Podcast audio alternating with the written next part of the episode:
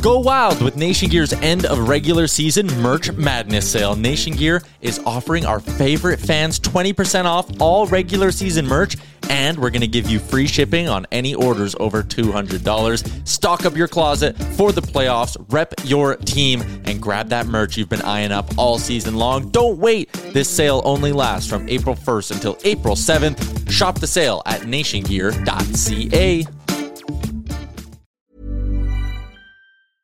I'm Sandra, and I'm just the professional your small business was looking for. But you didn't hire me because you didn't use LinkedIn jobs. LinkedIn has professionals you can't find anywhere else, including those who aren't actively looking for a new job but might be open to the perfect role, like me. In a given month, over 70% of LinkedIn users don't visit other leading job sites. So if you're not looking on LinkedIn, you'll miss out on great candidates like Sandra. Start hiring professionals like a professional. Post your free job on linkedin.com/people today.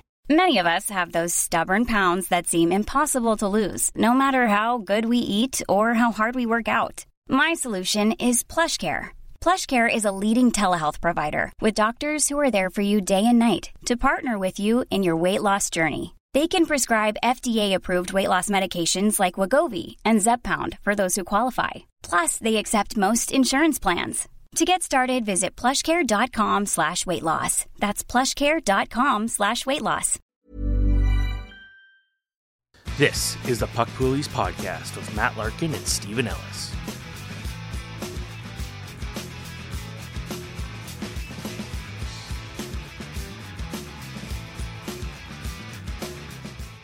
Hello, everyone. Welcome to a new edition of Puck Poolies presented by Proline Plus. It's Matt Larkin with Steven Ellis. And Steven, minutes before we started the show, we found out about the Ottawa Senators purchase almost a billion dollars. Michael Andlauer, give me just a quick reaction before we jump in. Well, it sounds like he was one of the favorites from the beginning, and you know he had ownership stake in an NHL team, stake in an OHL team, so he knows how to run a hockey team. And let's let's look at it like the Ottawa, they're the the Hamilton Bulldogs now the Brantford Bulldogs, one of the most successful teams in the last couple of years. So you know, let's see how it works. Yeah, I think you're right. At least from what I understand, uh, among the various suitors, it was the best case scenario because of the fact that he has that experience, pretty steady hand, and Eugene Melnyk, the late Eugene Melnyk, his daughters keep 10% of the franchise, which is kind of nice too. So we'll see where that new arena ends up going. Maybe LeBreton Flats, but uh, we'll find out. It should be interesting in the weeks and months to come. So we are entering the off-season mode. We're starting to see player movement since our last show. We saw Ivan Provorov change teams, Damon Severson change teams. They both went to the same team, the Columbus Blue Jackets. So we're getting into that mode, even though the stupid Stanley Cup final is still being played. Uh, but we do we do want to get going with our off-season fantasy discussion and preview it. So that's going to be where we start today, right? It's going to be the off-season preview part one, which is going to be looking ahead to possible trades and free agency. So let's get it started, my friend. All right, let's look at uh, Connor Hellebuyck to start. You know, this is a guy that is very interesting due to the fact that he's. Uh, it sounds like he won't be going back to Winnipeg, won't sign an extension, and uh, it's a, someone that can still be a starting goalie. We know he's still one of the best goalies, but where do you want to see him go? Yeah. So, and just to to rewind it a couple seconds, it's it's we're doing trade candidates here first. We're going to talk about prospective free agents, but this segment will do the main trade candidates that are pretty much, if not guaranteed, as close as you can get, almost locks to get moved in the coming weeks. So Connor Hellebuyck, if we're looking for where would be the ideal destination for his fantasy value, which is what is most important to Puck Poolies listeners, I believe, because we're talking fantasy here. I really like the idea of Connor Hellebuyck playing for the New Jersey Devils. That is a team to me that I think could be my Stanley Cup pick for next season, depending on what happens in the weeks to come assuming they get Jesper Bratt figured out with his contract and Timo Meier, I really like their chances next year if they can solidify that goaltending. So, just from a fantasy value standpoint, I would love to see Hellebuyck in New Jersey. I think he would lead the NHL in wins if he goes there. See, the one we've brought up Carolina before is a team that needs the goaltending. We do know Kochetkov will be ready to go. He's got a fan or a very friendly deal there. Uh, but if they do move on from Freddie Andersen, Hellebuyck to me would be a great pickup there. But it, I think for that, it's just uh, you know that that's going to be that's going to take a lot of assets to bring that in. It's like a team that you know they're in their contending window now. You don't want to give away a lot of good assets, but you can maybe maybe it means you got to throw away a guy like maybe you put in Martin Necas in a deal. Maybe you uh, throw in Suzuki. These deals that we've been hearing as a potential offer for a guy like Alex DeBrincat. Well, what if you get that goalie you really need? Because while goalies are hit or miss, and Hellebuyck has had those hit or miss years, he's had enough of those hit years where you can really you if you could rely on any goalie, he's one you can rely on. So, uh, what do you think of Carolina there? It's interesting. I think, you know, for him, it would be a boon to his value. I'm sure his rate stats would be the best of his career because Carolina does such a good job preventing chances. But I wonder, because Carolina is so good defensively, it's almost like whoever plays goalie for them ends up with good numbers. So, in my mind, what they need more is scoring if they're going to have to devote resources. So, I don't know if it's worth removing one of their main forward assets to go get a Hellebuyck. I think they can probably find a cheaper replacement that they can pair with Kochetkov next year. So uh, I don't love Carolina for Hellebuyck. I love Carolina for a, a few other names that we're going to get into. So we'll we'll keep the train moving here. All right. Next one is Pierre Luc Dubois, the guy who's been linked to the Montreal Canadiens for what seems like about 25 years. We've heard some of the asking prices that seem a little ridiculous, but what are your thoughts there? My favorite potential destination for Pierre Luc Dubois would be the Minnesota Wild. And that is one of the teams I listed as potential landing spot for him. I have an article on dailyfaceoff.com right now looking at the potential destinations, and Montreal is one of them as well. But just the idea of Dubois playing with Kirill Kaprizov, to me, if he goes to Minnesota, he gets an unquestioned number one center job. Joel Eriksson Ek, obviously a great player as well, but he has to do a lot defensively. So if Dubois were to go to Minnesota in a trade, I think he's going there specifically to play with Kirill Kaprizov, and I think he would have career best numbers in that scenario.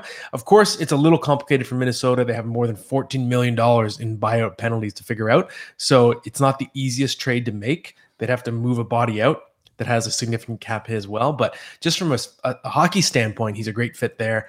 And I think from a fantasy standpoint, he could have the best numbers of his career if he goes to Minnesota. Minnesota was the first one I picked, and obviously there's a lot of people projecting to go to Montreal, but it's like crazy idea. What about Columbus again? Like you know, like well, like they're starting to build something, and they've they're willing to trade assets, and you know what? They've had a lot of good young defensemen prospects that they're gonna not have space for all of them. Uh, so at a certain point, you know, maybe that's what you look at and say, like, okay, like maybe Svozil and a couple of other assets, and we bring in a guy like Dubois if he'd be willing to go back. But like now, that team would be pretty competitive given all the trades they've been making. It's funny. I thought of that just from a hockey standpoint. It actually makes a ton of sense. And I actually was talking to Jarmo Kekalainen last week about the Provorov trade, and he was saying he's not done and he knows that he needs a center. So it actually would fit. I just don't see Dubois being willing to go back there because his whole his whole thing is forcing his way out of various cities. So uh, I I I would be pretty blown away if that happened. I, I, also think Colorado would be an interesting fit if they don't want to spend the overpay to keep JT Compher go for Dubois instead, and then you have Dubois and MacKinnon up the middle. Yeah, especially with Landeskog out, and you need some extra scoring punch up there. So that that was another one I thought. It's just like, how do they make that work? Uh, Carter Hart, you know, a lot of questions about whether he'll be traded or not. That we know the Flyers are willing to make a move there if they need to, but you know, there's been talk about whether the his status of being on that 2018 Team Canada team will impact anything. We don't know what the situation is. We don't know how he's linked, if he's linked, whatever. But at this point, that is a question. But if he is moved, where does Carter Hart go? To me, I would like to see him go to a team that has strong structure in place because we know he actually had some resurgent years the last couple seasons in Philadelphia. It didn't really show in the overall numbers because he just had bad teams playing around him. But after that really rough season he had in the the, the shortened 2020-21 season, I think he's really bounced back. And I would love to see him on a team like, for example, the LA Kings, that's kind of knocking on the door of true contention. They're a good defensive team. They have good defensive forwards as well. So I just think he'd have so much more insulation and protection that we could see him post the best numbers of his career on a team like that. It's funny. The thing, the team that stuck out to me first was Ottawa, and it's mm. a team that is on the rise. They get a good young goalie that can really solidify them. I think you know, again, goalies are hit or miss. He has had a lot of misses in his career, but we just know that the potential's there. He was playing in a Philadelphia team that was dead on arrival last year. Uh, when you got key players that are out of the se- out for the season at the start of the season, that doesn't help. Um, so Ottawa would be one I would think would like to see, and you know, there will always be people like wondering, like, what about Toronto? Just because of you know, you know Samsonov is a restricted free agent, would Hart be a, an upgrade? You know I'm not sure. We saw what Samsonov was able to do this year. We know Joseph Woll's coming, um, but with with Murray or of Hart, I, I don't think there's sh- going to be a shortage of of suitors. It was interesting though that it sounded like the Montreal Canadiens were out on him right away because uh, that seemed like a guy that would really be the one that bring them forward, but. Yeah, so I'm, I'm thinking Ottawa just because we know he'll get a ton of starts there, and I do expect Ottawa to be a better team. Next up, Alex DeBrincat. Speaking of Ottawa, uh, he's a guy who's heavily in the, the rumor mill right now. What are your thoughts there? Yeah, it's fun to sort of picture the different spots for him because he's so so much still in his prime, and I think Last year, it took him a while to get going, but I still think there's another monster season or several more monster seasons in him if he lands in the right environment. It's fun to sort of fantasy cast him uh, on Edmonton Oilers, sort of uh, reconnect the Erie Otters with him and Connor McDavid. And we know the Oilers have had a little bit of trouble filling that right wing. Kailer Yamamoto just has not peaked and become the what he was supposed to be. And of course, Jesse Puljujarvi is now gone. Uh, so I like that idea, but the Oilers are still already pretty strong at forward. They don't really need that much help. To me, the New York Rangers are desperately in need of help on the right side now because you have Patrick Kane as a UFA, you have Vladimir Tarasenko as a UFA. I don't know for sure that we'll see either of them back. Definitely not Kane. Tarasenko, he did he was fine as a Ranger, but I don't think he absolutely lit it up. Um, and this would give the Rangers a, a body with much more upside. You'd much rather be paying DeBrincat, who's in his mid 20s, as opposed to Tarasenko, who's exiting his prime now. Uh, and I kind of like the idea of a trade that maybe sends Alexis Lafreniere to Ottawa. That's someone who could use a fresh start. And then you get two, you get two of the top three picks uh, yeah. from the 2020 draft in your lineup. But I still think there's plenty of potential in Lafreniere. But I do think he needs to go somewhere that gives him a bigger chance to play higher in the lineup more consistently. Um, and we just know the Rangers, like they're in win now mode right now, and they're just really weak on the right side at the moment, especially because unfortunately Kaapo Kakko also has not been realizing his potential. So I think from a hockey standpoint, that would be a great fit. Yeah, I 100% with the Rangers. Uh, Oilers can't go wrong there. And the Hurricanes has been the one that a lot of Sens fans have kind of linked him to. Mm-hmm. So this would be a good fit. And, you know, talking about the Hurricanes needing another guy who could score goals, there's your guy. Yeah, I love that fit too. Carolina is a perfect fit for him. All right, next up, Evgeny Kuznetsov has only ever played for the Washington Capitals in his entire career. Uh, you know, there's been the, his best years seem to be behind him at this point, but it looks like he just needs a fresh start. And the Capitals are not in a full rebuild at this point, but they've sold off some assets. It looks more like a retooling at this point. They won't rebuild as long as Ovechkin's there, which is also part of the reason why I think they're going to pick up Matvey Michkov. But uh, your thoughts on Kuznetsov and where he could go? Yeah, it's funny. I'm sort of recycling some of the same picks, but there's a reason for it. There are certain teams we know that just need forward help. I think Minnesota with Kaprizov would be a good fit as well, but I actually have Carolina for Kuznetsov as the number one fit because that's a team that just since they let Vincent Trocheck go, they could not solidify that number two center. Jordan Staal, more of a defensive role. He's a UFA as well. I'm sure he'll be resigning. But Jesperi Kotkaniemi, he had his moments, but he didn't consistently show he can be the number two guy. I think Kuznetsov in Carolina would be a much better fit. Someone who's just more of a pure offensive player, which is what Carolina needs. They have so many players who are just very conscientious defensively at forward. They need someone who's just all about the offense. So I like him for Carolina. Yep. No, I, I there's a reason we keep mentioning Carolina. That there's a team that's right kind of at the front here and, and, could do something very good in the next couple of years. Um, but you know, for it feels like their contention window opened a few years ago, and they just haven't been able to get over that that hump. Now they got to start doing something, and mm-hmm. they got to go out there. And you wrote a good story about it. They they got to make a, a, move for a big star at this point because Netsov would fit that bill. Um, Mark Scheifele, a guy who you know, Winnipeg Jets, it just seems like they're going to have to blow everything up. I'll throw one name on the board right here Boston Bruins, uh, a team that, you know, with uh, who knows what's going to happen with Patrice Bergeron and guys like David Krejci. But if you could bring those guys back and then you could also get Scheifele in it, I think you keep that that window open for another year for sure.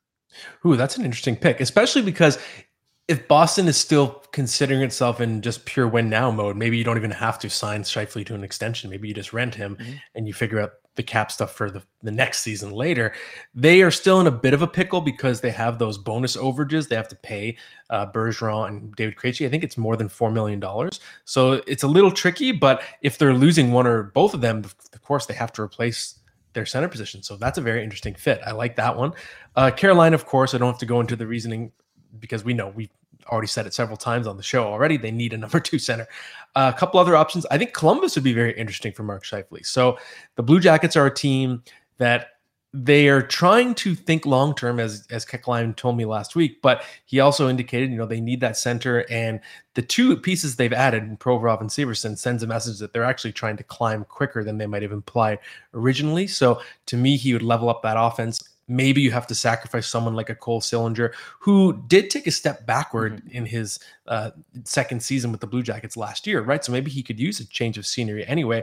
You'd also have Scheifele and Laine. They weren't always line mates, I know, in Winnipeg, but they had plenty of time together. So that could be a little bit of a, a rekindling there, too. Uh, I also like Seattle as a team that maybe now that they understand that they are way further ahead than they expected in their development, having Scheifele up the middle would give more insulation to Matty Beniers. It would also allow Shane Wright to develop slower. And I think that would really solidify you up the middle too. So he would be an interesting fit to me if Seattle decides, hey, we're pretty good. Let's kind of go for it here. Yeah. With Shane Wright, you know, a guy that really worked in his draft year on better, getting better defensively. And, you know, it seemed like when they put him in, they were expecting goals. He wasn't scoring, things weren't working. I thought his, his defensive play was actually pretty good. Um, but you don't want to put him in that role where he's going to be end up just becoming a defensive center when he's got that other skill. He's a good playmaker, smart shooter, things like that. So it's good to give him a bit of extra time. So I, I like Seattle actually a lot there, and it, it, feels like a year ago there was no way we'd be talking about Seattle being a team that'd be looking for all these big talents. But you know, it just for a team that I, I think they'll when you look back at how Vegas almost won the Stanley Cup in 2018. That was a team that just grinded everybody. They were built on hard work, and Seattle kind of had that same thing today, or this year, where you know Matty Beniers, you expect him to be good. He's going to be hopefully the team's first real star, but you know Vince Dunn was probably the MVP otherwise, and like mm-hmm. that's a guy you would never have expected. So this is a team that just yeah, you give these guys these opportunities, it works. But at some point, like Vegas, you're going to start to have to add those high profile pieces. And with Scheifele, that'd be a, a really good one. Erik Karlsson, a guy that uh, feels like he's been in the trade rumor again for quite a long time. Wasn't traded at the deadline. He's got one of the most expensive contracts in the NHL, but he's on a team that literally just is. There's no words to explain how poor the San Jose Sharks are. Uh, so it looks like they're going to be shipping him out there. Where does he go? To me, the Buffalo Sabres would be an amazing fit. Uh, like if you, yeah, if you look at all the studs that they have, they're really strong on the left side in terms of where everyone's natural position is. Rasmus Dahlin, Owen Power are both lefties, right? And in terms of what you have on the right side, you don't have nearly as much upside. And the Sabres are ready to contend now. They could use a veteran leader. Erik Karlsson out there could really help the power play as well. And even on a personal level for him, it's probably a good fit because his wife, Melinda, is from Ottawa originally. So it's not too far from her hometown as well. Uh, and I just think it would be a great way to send a message that Buffalo is like ready to really make a push in the East.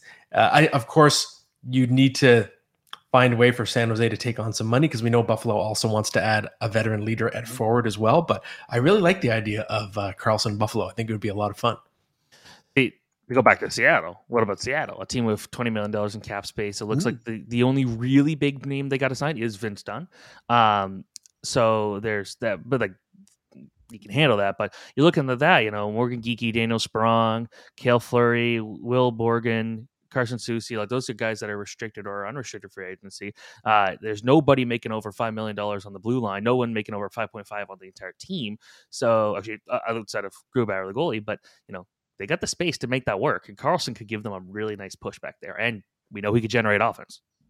Interesting. Yeah, I think if you did that, maybe you would need to to trade Justin Schultz because you might have a bit of a redundancy there. Not that Justin Schultz is Erik Karlsson, but just in terms of what he brings to the table. He's a righty who's just basically a pure offensive weapon. So you might want to move Justin Schultz to a team that just needs a righty puck mover in that scenario, but obviously he'd be a massive upgrade.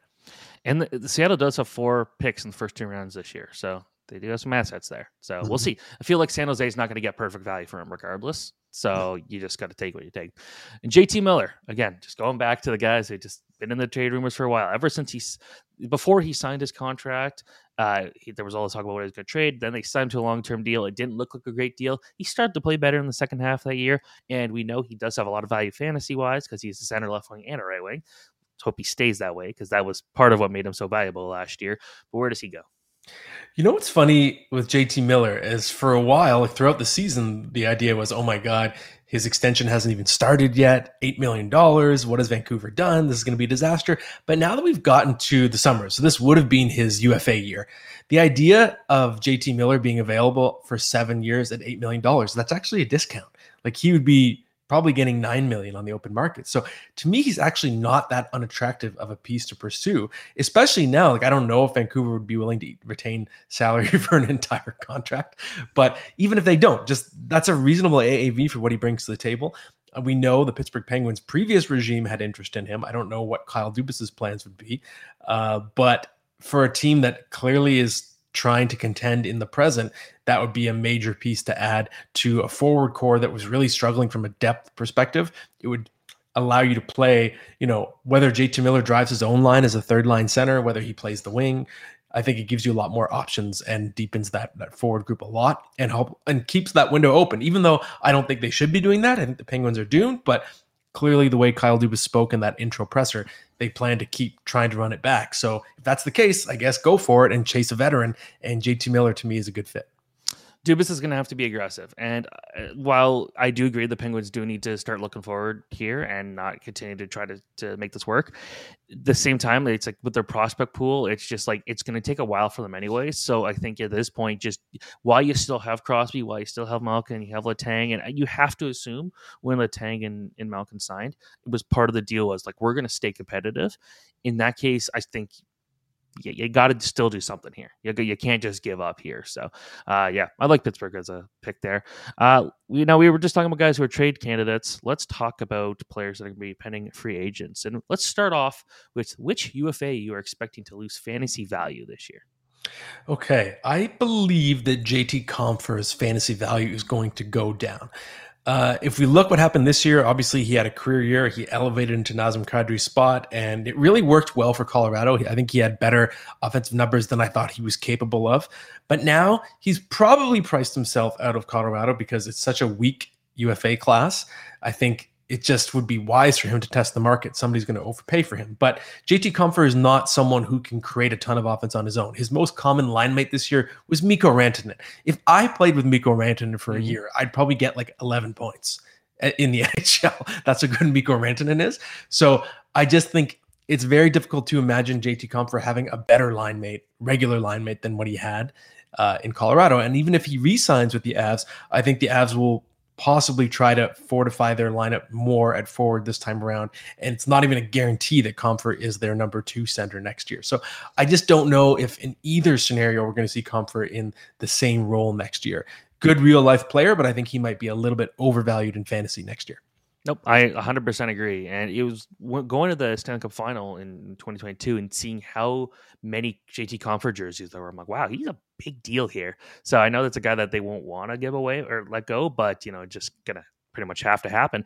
For me, it's Freddie Andersen. Uh, I think, you know, a guy that his health has been an issue the last couple years. And you look at the games played. He he had, he did play 52 games last year, but he only played 34 games this year. And we know Kochetkov's coming uh, in Carolina, which makes you know what's the deal with Andersen here.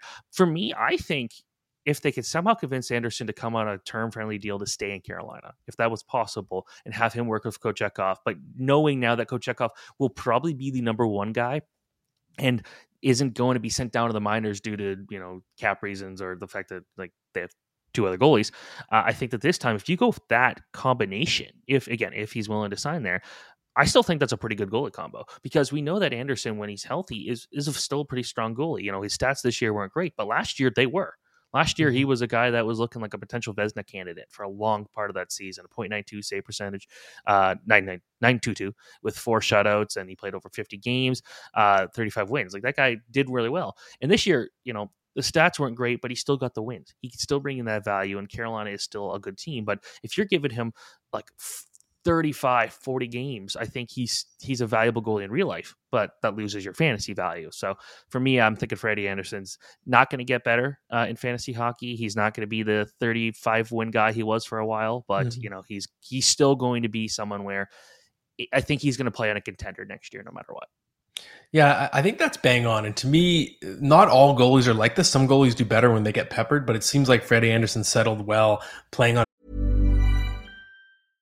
how would you like to look five years younger? In a clinical study, people that had volume added with Juvederm Voluma XC in the cheeks perceived themselves as looking five years younger at six months after treatment Look younger, feel like you. Add volume for lift and contour in the cheeks with Juvederm Voluma XC. Reverse signs of aging by adding volume to smooth laugh lines with Juvederm Vollure XC. For important safety information and to find a licensed specialist, visit juvederm.com. That's J U V E D E R M.com. Not for people with severe allergic reactions, allergies to lidocaine, or the proteins used in Juvederm. Common side effects include injection site redness, swelling, pain, tenderness, firmness, lumps, bumps, bruising, discoloration, or itching. There's a risk of unintentional injection into a blood vessel, which can cause vision abnormalities, blindness, stroke, temporary scabs, or scarring. Talk to a licensed specialist to find out if it's right for you.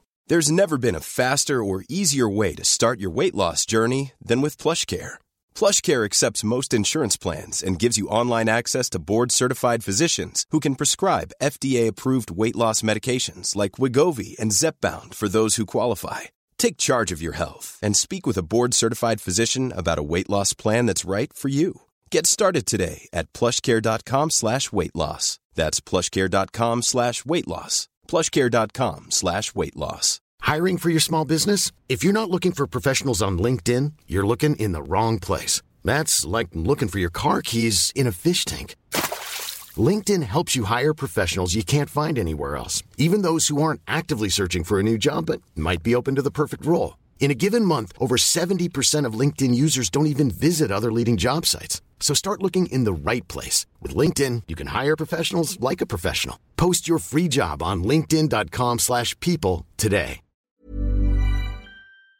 A team that is really strong defensively in front of him. So it means that if he leaves Carolina, no matter what, basically, unless you're going to Boston, like in which he's not, so it means he's guaranteed to be playing on a, a weaker defensive team and that'll hurt his numbers. I think he can still help a team in real life. Like I said before, I think Buffalo would be a really cool fit for him as sort of a mentor, like in tandem with Devon Levi. I think that would be it. But again, in that scenario, his his own numbers would take a big hit. So I think that's a that's a, a bang on pick. Yep. So, all right, I like that one. Uh, and uh, which UFA are you expecting to gain fantasy value? And I'm thinking this. Your pick is a hot take. As good as he's been, I'm still think it's a hot take. Yes, this one needs some explaining because I, I think he's going to be overvalued, but it's a matter of comparing what he was this year to what he was next year. So I'm picking Adin Hill. So based on his performance in the Stanley Cup final, we're recording this on Tuesday. So by the time you're listening to this, it's possible that the Cup final is over and Adin Hill has helped Vegas win. Uh, going into game five, he had a 934 save percentage in the playoffs, 915 in the regular season. He was dominant. So if you look at any scenario now for Adin Hill in terms of what his fantasy value is going to be next year, either A, he has earned himself a significant role on a new team, whether it's as a starter or 1B, he's going to be playing the most he's ever played next year. So that alone ups his value just for volume categories. Or Vegas decides, hey, he's our Stanley Cup winning goaltender. They keep him and he forms a tandem. Maybe it's with Logan Thompson. They have a lot to sort out in that net. But again, that also cements his fantasy value because next year going in, he has a much more secure job for the entire season. So I do think he'll be overvalued because of what he did in the playoffs. So he could be a buyer beware next year. But if we're judging him in terms of how much his value has increased, I think wherever he goes, he's going to be a relevant goalie on draft day next year, which he absolutely was not at the start of the season this year. I don't think he's going to be a number one goalie next year. Um, but we've like this is not a guy that just kind of showed up out of nowhere. This is not a Louis Domingue situation. This is a guy that when we've talked about before, like was a very highly rated goalie at one point as a prospect, and Coyote Sense loving him, saying like, this guy's going to be very good, and now he's finally showing that. On the other hand, here you look at the other goalies this year. Laurent Brossoit had a .927 save percentage, didn't lose in regulation this year. Um, 11 games, but still good numbers in those 11 games. Uh, Adin Hill, you know, 0.915. Logan Thompson, 0.915. Now, Hill's playing great in the playoffs. Uh, we got to give a lot of credit to how Vegas' defense is going, but you got to do a bit more than just, you know, block shots. Like, you still have to have your good goalie, and he's been saving their bacon with a lot of highlight reel saves. But I think, you know, just with I feel like Adin Hill still needs a good defensive support system because we saw him get exposed in San Jose. We saw him get exposed in Arizona. So that's why I'm thinking it's a bit of a hot take, but I do expect him to be a full time NHL goalie next year, at least for sure. It's not going to be like a two, like a three situation. He's not going to the minors. Mm-hmm. He'll be value there. I'm going to stick in Vegas though for a guy Ivan Barbashev. And you look at how he played in Vegas. He had 16 points in 23 regular season games. He's been one of the best players in the playoffs, but he had a really rough time in, in, in St. Louis. Last year, he had 60 points. So everyone probably thought, oh, he's still a good, valuable pick. He goes out there, he gets 29 points with the Blues this year, just just nowhere to be found. Uh, he needed a change of scenery. He was a good trade target, but I think that you know now that we've seen enough of him in the last two years, if you ignore that St. Louis part of him really playing some impressive hockey, I think that's the real deal. I think he will be there. Plus, we know he hits. Uh, he's an absolute wrecking ball of a player out there. Like take it down Radko Gudas. That's not an easy thing to do, and he did it. Uh, so I think Barbashev's a guy that should be able to gain some value because I do think now people should be able to have a bit more faith in him. It wasn't just like he went from 12 points to 60 points. Okay, can we trust that? And then he falls off. Okay, he's bad again. I think now with the way he's played in Vegas, the way he's been so valuable for that team, I think people should have more belief in him now. Yeah, I think you're right. And it's funny, he would be a good fit to stay in Vegas. I think the key thing is he showed how useful he can be as a winger. Maybe that's the thing. Just don't sign him to play center, sign him to play the wing mm-hmm. and be a complementary piece on a top six in a top six role. And it seems like it's a really nice fit for him. So I agree. I think he's proven he can hang on a high skill line. I, I, just, you know, I, I love guys that are that big, that could hit, that could score, that could do everything. It's just a fun player. So, all right, uh, that's it for talking about those players. It is time for the tip of the week, which is as much this season, as much as any season, taught us not to invest fancy draft capital in goaltending. Now you're saying that to a guy who drafted three goalies in the first five rounds this year. Yeah, so it's it's not exactly a new piece of advice to say, "Hey, goalies don't matter in fantasy," but the way I can summarize it is, no, no, no, seriously, they really don't. Like this year took that entire principle to an extreme. You look at who's in the Stanley Cup final: Adin Hill, Sergei Bobrovsky. Neither guy was even a starter for his friggin' team going into the playoffs. And so, if I look at my own league scoring system, so that it, for goaltending categories, it has wins, saves, goals against average, save percentage, shutouts, five categories. Okay. These are the top 10 in the 2021 22 season. Shesterkin, Markstrom, Sorokin, Andersen, Kuemper, Saros, Tristan Jarry, Vasilevskiy, Jack Campbell, Bobrovsky.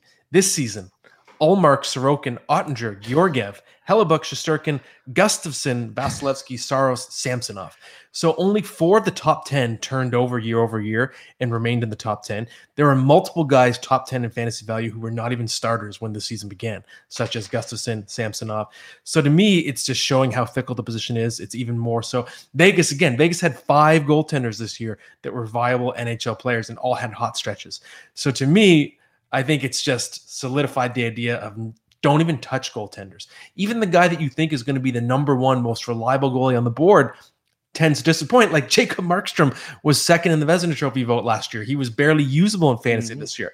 Maybe there are a couple exceptions. Like I can't imagine Jake Oettinger having a bad year next year. And I, I feel very comfortable with Ilya Sorokin, of course. So yes, there are a few exceptions, but overall, unless you get one of those elite, elite players, uh, even like Linus Ullmark, there's nowhere to go but down after what he did last or this past season as well. So I think you go zero goalie, treat goalies like running backs in fantasy football more so than ever. See, I, I do like Ullmark, and I still think he'll be a good goalie, but I think it's it's just buyer beware for sure with him. It's just because again, I don't expect him to do that again. Like mm-hmm. that was unbelievable season. Like who, again, who knows if what if he gets traded? Like there's just so many questions about the Boston Bruins this season. Uh, so I would be I'd be a little worried about going there. So that's the tip of the week. Alrighty. And next up, it's our best bets segment presented by Proline Plus. And obviously, we're still just playing out the string in the NHL season, even though, you know, we have teams making trades for next year. But here we are, Florida, Vegas are still playing hockey right now for some silly reason. Even basketball is done. But I digress. Uh, there are not too many things to bet on in terms of live action right now, but we are going to bet on game five. So, again, this is Tuesday morning as we record this. You can still place your bet for the game, which is tonight. And I'm looking at the under minus 5.5. Okay. For game five at plus 205 is the value on that one. And the reason why I, sorry, one sec here, Stephen. I just had an, Ad- an Adobe alert pop up here on my screen. Get out of here, Adobe. Okay. What was I saying? So, the under minus 5.5 goals for game five. The reason why I'm liking the under is the series has gotten tighter as we get deeper into it. Games one and two had seven goals and nine goals. Games three and four had five goals each. Uh, we also know Matthew Tkachuk's status, status is very much in doubt. Either he's not going to play or he's going to play and be significantly hobbled. So that holds back Florida's offense as well. I could see Vegas coming out a little tight. This is the first time in franchise history they have the Stanley Cup on the line. They have a chance to win it in their own building. I think there could be a bit of a game seven feeling each other out, kind of nervous atmosphere to start that game, which is going to keep offense limited. Teams might be trying not to make mistakes. So overall, I could see this being a tight, you know, 3 1 type of game. Uh, maybe uh, Vegas does win it on home ice, but I just don't see it being a real barn burner. And that's why I like the under 5.5. What do you think? I like it too. You look at Florida, they've been able to shut games down. When they need to win, they've been able to play a 2 1 hockey game quite effectively.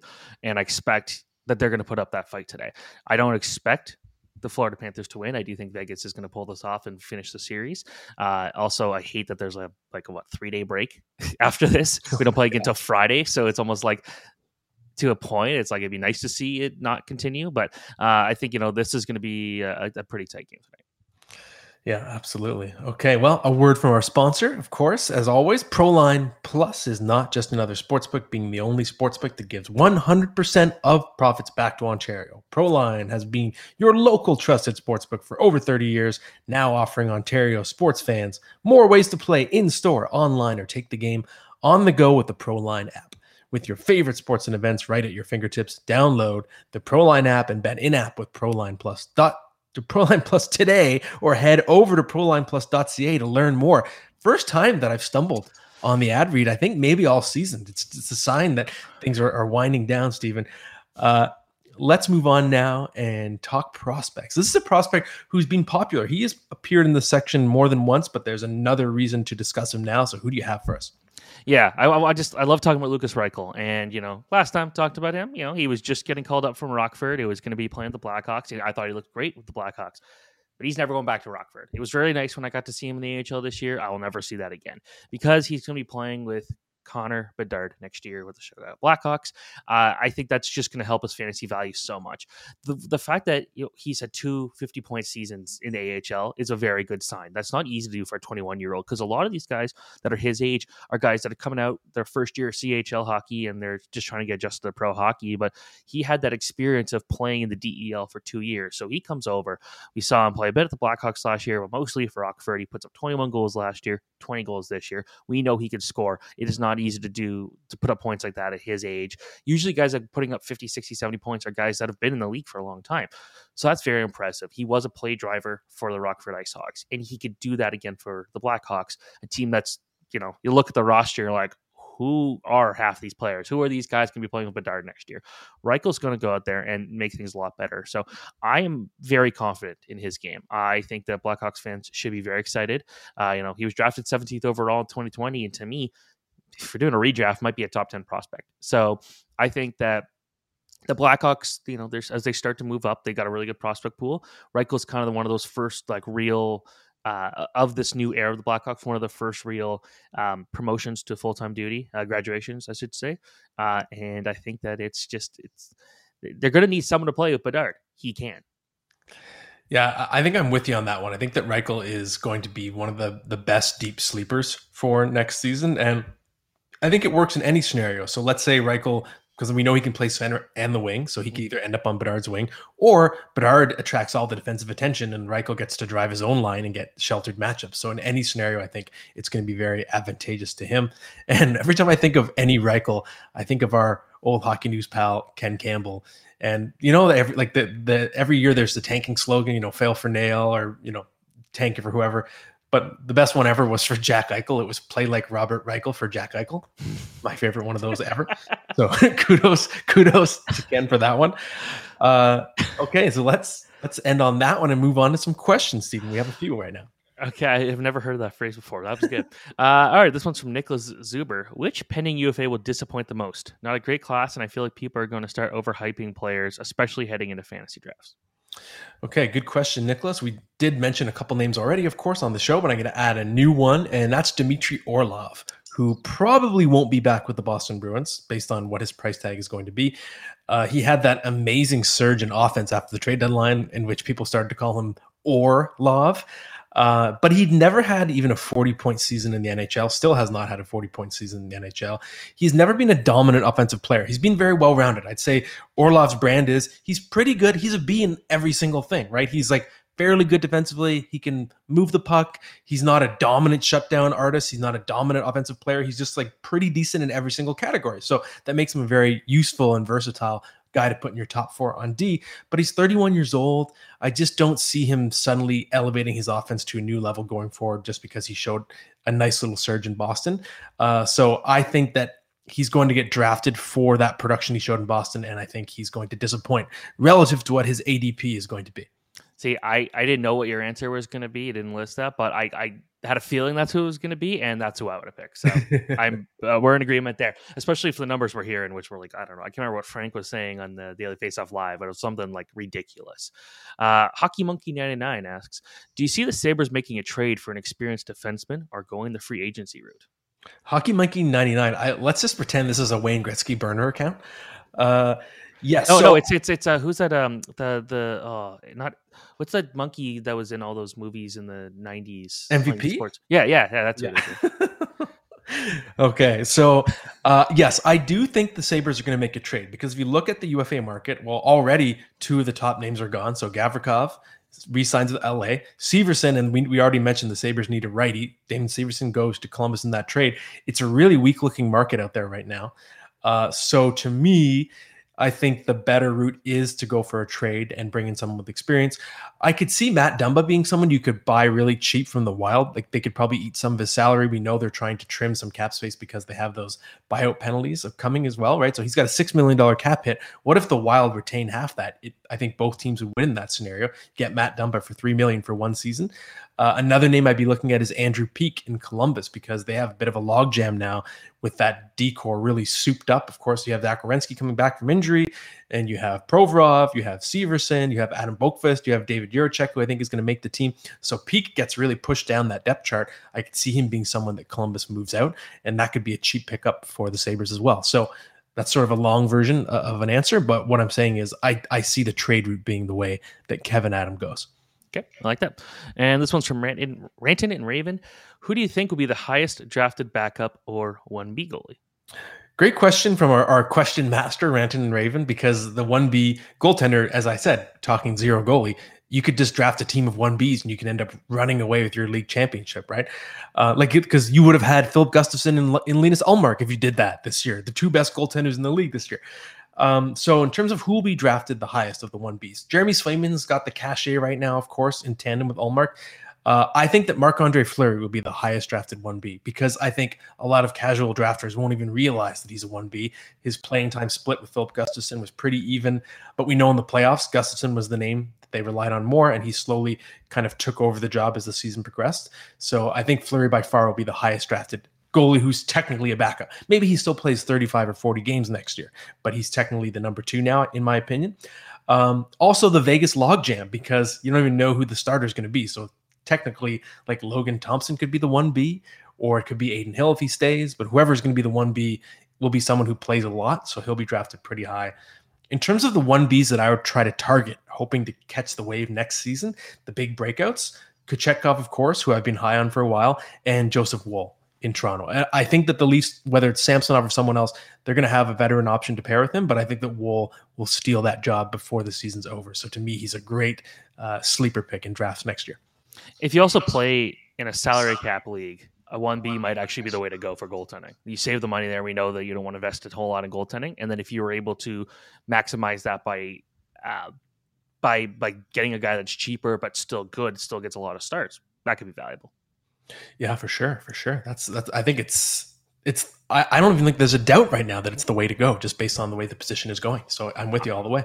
I'm still to picture Sturkin and Sorokin and Vasilevskiy next year, like I did this year. And it, hey, you know, like I, I was just saying, goaltending won me the my hockey pool. So, but that's also because you're in your four team league. And to quote my dad, a regular Puck Poolies listener, he's like, Stevens, uh, he's got to, Stevens got to join another league. He's got to be. Well, I, I'm in another one, but it's not as interesting because I'm in a rebuild right now. But I didn't even do well enough in a rebuild to get Bedard. So, damn, it is. Well, I got to try to draft Bedard. My team is so bad.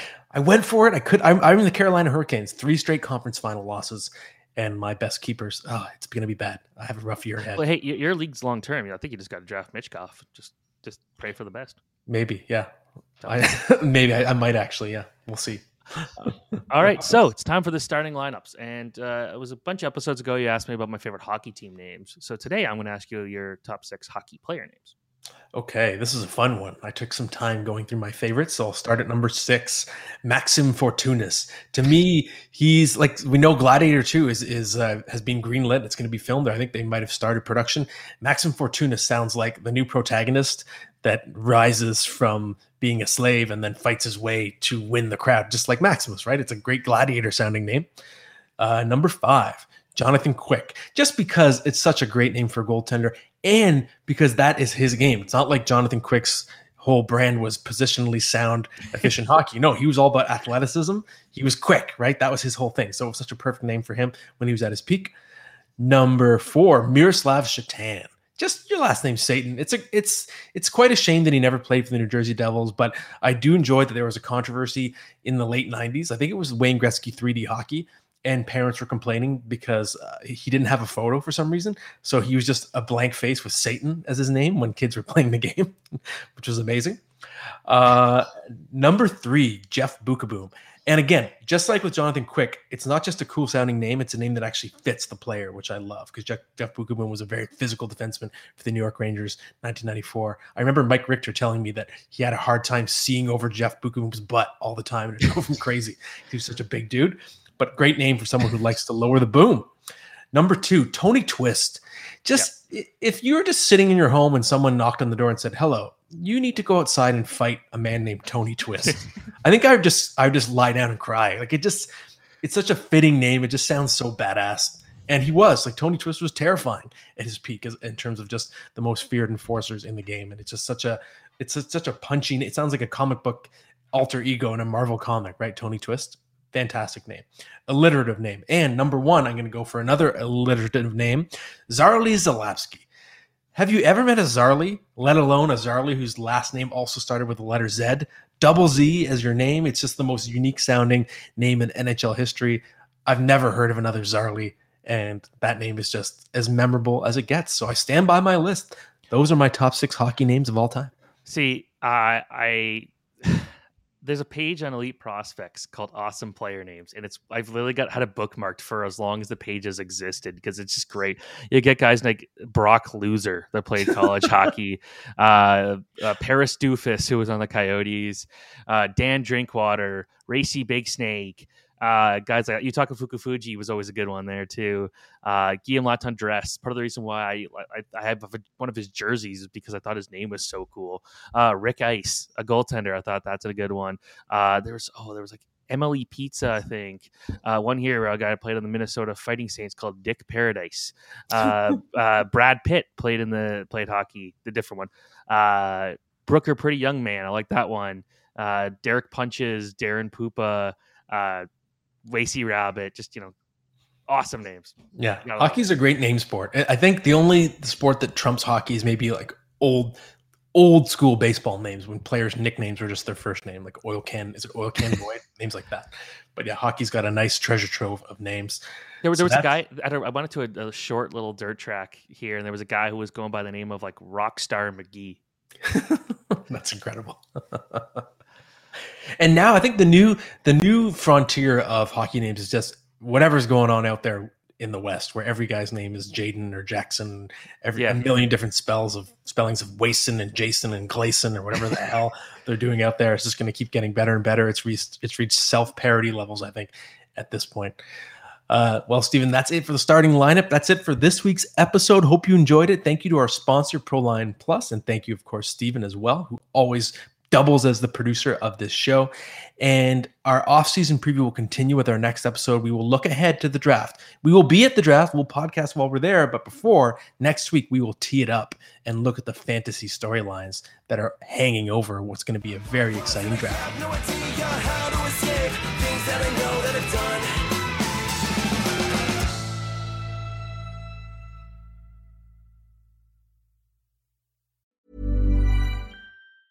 Mom deserves the best, and there's no better place to shop for Mother's Day than Whole Foods Market. They're your destination for unbeatable savings, from premium gifts to show-stopping flowers and irresistible desserts. Start by saving 33% with Prime on all body care and candles. Then get a 15-stem bunch of tulips for just $9.99 each with Prime. Round out Mom's menu with festive rosé, irresistible berry chantilly cake, and more special treats. Come celebrate Mother's Day at Whole Foods Market.